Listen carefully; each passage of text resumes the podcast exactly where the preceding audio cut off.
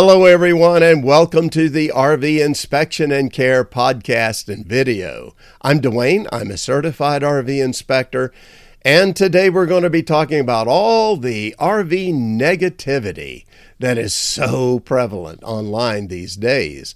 Negativity about almost anything with RVs like RVs themselves, the manufacturers, the whole industry, campgrounds, and so on. For newer RVers, it can be very intimidating. In fact, some have even told me that it's downright paralyzing because no matter what choice they want to make, there's something negative about that. Well, here's the question Is everything in RV life really all that bad? Are RVs all that awful these days? Well, you know, I made a video about whether or not all RVs are trash just a little while back, and I got a lot of very good positive comments from those that watched the video. But predictably, spreaders of drama and negativity gave it plenty of thumbs down because they started to realize I was not agreeing with their extreme opinions. Well, here's an interesting question Who are these people that seem to be so negative about RVs? Well, I've put out a little over 200 videos now, and after a while, you start to recognize some patterns. And what I found is that these folks that are negative about RVs generally fall into one of two groups, or maybe both at the same time. So let's go ahead and talk about the first group, and that is people who have an RV that is a problem RV, or they have had a problem RV. Now, they went down and they bought their RV, but unfortunately, the vast majority of these folks did not do their due diligence before doing that. Didn't really know what brands you should be focusing on, which brands you probably should avoid. Also, did not have a buying process that would assure that at the end of it, they get an RV that is in good, workable shape. So they bought their RV and now it has problems, one after another, and they feel cheated honestly, I really sympathize with that because when you have an RV that just has this problem and that problem and it goes on and on, well, then that's very frustrating. It's very intimidating. And you just cannot enjoy RVing to the full when that's happening. But the problem is that some of these people now they want to exact a measure of revenge. And so they often turn their attention to the manufacturer of that RV that they bought. Now, even though the fact that that brand may be very popular, it may have lots of happy users and customers who leave plenty of good reviews online. It may even win consumer awards year after year but because they have a poor experience that they have gone through with one RV, well, that just overrides all of that in their mind. And some even go further. They assert that if their one RV was not a good one, well, then all RVs are just garbage and trash. Now, that's clearly not true. It's easy to understand that because every year, millions of RVers take their RV and they go out in RVing season and travel and camp in it, and they have wonderful experiences and can't wait for the next RV season. But you see, it's human nature to give attention to negative things over positive things.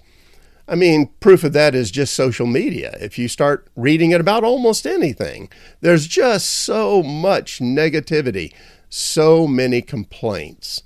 But the other side of that is that happy RVers, people who are satisfied with what they have, they just don't tend to speak up nearly as much or nearly as strong as those who are negative about their RV. Well, let's move on to group number two. That's those who like to follow some online influencers who just give you a steady diet of drama and negativity about RVs and RVing. Why do they do that? Well, my friends, three words because it sells. Yes, they have a business. And if they want to make money as an online influencer, they've got to have lots of viewers to make lots of money.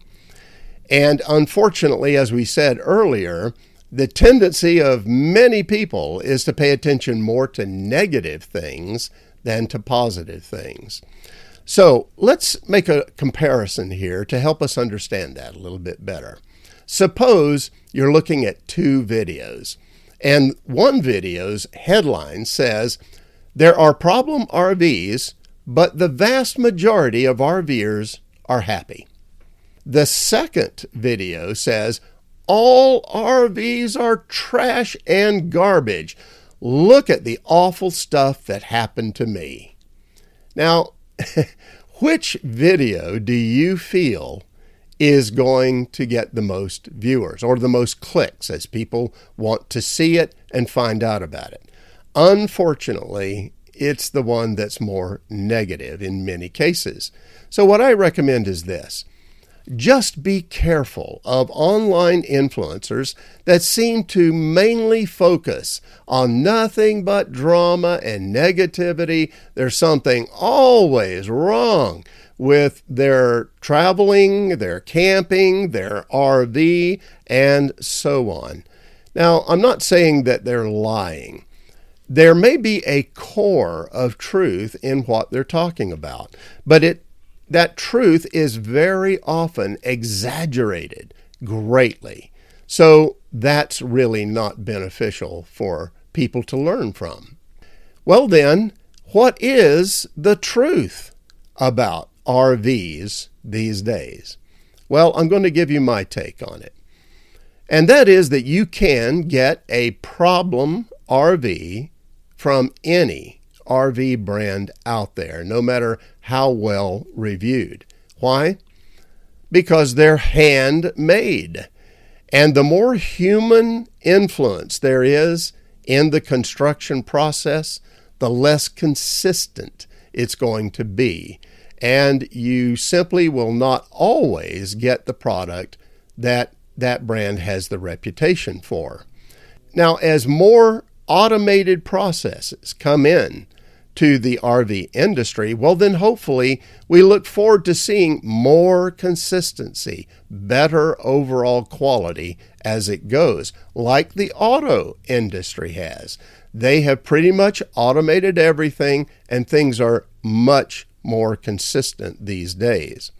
So, what is, are we saying? What am I saying at this point? Should you avoid buying an RV? No, because you can manage that risk of getting a poor RV if you are an educated RV buyer. That's all you need is a little knowledge. Now, I made a video again about this too, not long back, about how to avoid the biggest mistakes that RV buyers seem to make over and over again. Watch the video and follow that advice, and you will put the odds firmly on your side that you're going to get a good RV when you buy. Okay, so what does this mean? Am I being overly positive? Am I burying my head in the sand about the industry? Am I a shill for the RV industry. Just a Pollyanna that only sees good things. No, my friends, I am not. In fact, I have repeatedly stated that RV manufacturers, RV dealers, and RV service techs need to up their game considerably going forward if this industry is going to continue to improve and increase. I made a video about that as well. I've said it all along, but I actually made an entire video about it, and it is a good idea to actually watch it. But what I can say is this the RV industry is in a maturing phase at this point. It's not matured and it's going through growing pains. And when that happens with any industry, well, problems and issues are going to be expected. However, if you know what you're doing and you are educated, all of those issues can really be managed and managed well.